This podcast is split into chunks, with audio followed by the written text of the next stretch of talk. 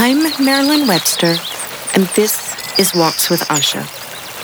Before I begin, I want to respectfully acknowledge that Asha and I live and walk on the ancestral homelands of the Pocumtuck, whose descendants, along with the Nipmuc and the Abenaki, still live here.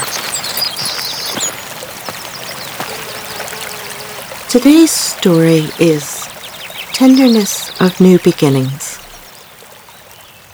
Silvery green leaves of an unfamiliar shrub call me off the trail on this late April morning.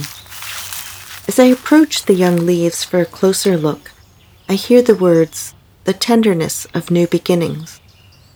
Although a few leaves have opened and hold droplets of yesterday's rain, most are still folded along their central vein. They seem both vulnerable and full of possibility.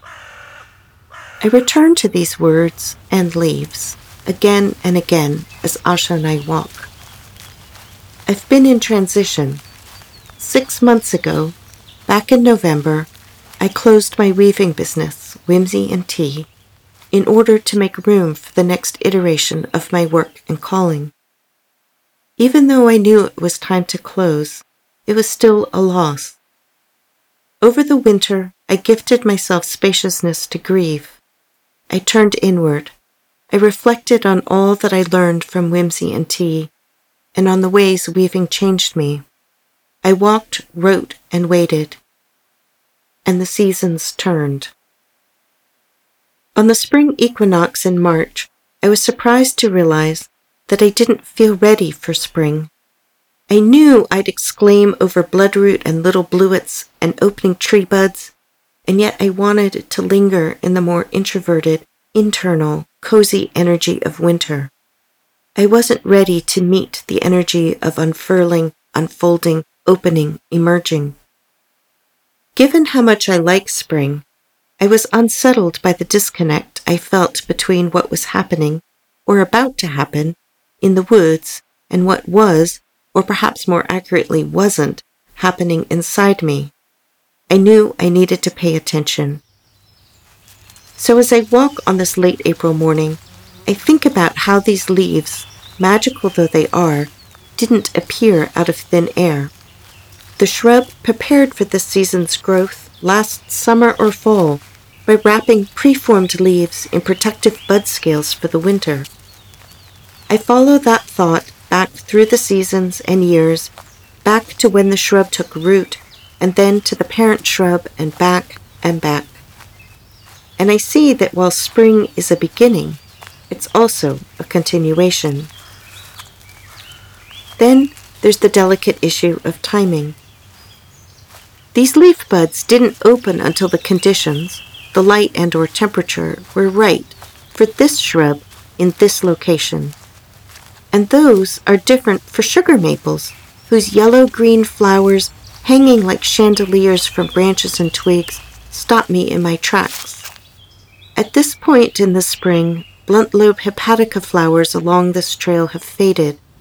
Trailing arbutus is blooming, and soon I'll be looking for bright fuchsia fringed polygala. Each plant developing at their own pace, in their own time, and gracing the woods with beauty throughout the seasons. What if, I ask myself, inspired by the leaves of this unfamiliar shrub, my work is unfolding at just the right pace. What if I trust the process and remain curious? I've been approaching this next iteration of my work differently than I have in the past. I'm listening carefully and allowing the next steps to arise from within and lead me. My process isn't like planting wild columbine in anticipating long spurred red and yellow flowers in May, it's more like noticing silvery green leaves of an unfamiliar shrub who will reveal more with time and growth. I may not know what is unfolding, but I do know it is both a continuation and something new. My winter reflections helped me see how Whimsy and Tea held the seeds for walks with Asha how the lessons I learned at the loom, how the themes I wrote about in Whimsy whimsygrams continue and deepen as I walk in the woods. how both Whimsy and Tea and Walks with Asha are part of a larger unfolding of my life. And so, on this late April walk, I return to the tenderness of new beginnings, with an emphasis on tenderness. Even with all the energy and excitement of flowers, leaves, ferns, sedges pushing through dry leaves and soil, bursting from buds and turning the landscape green, dotted with shades of yellow, purple, and red, this is a tender time. A late frost could damage young growth. I want to be mindful of my impatience and not force this next iteration to bloom before it's ready.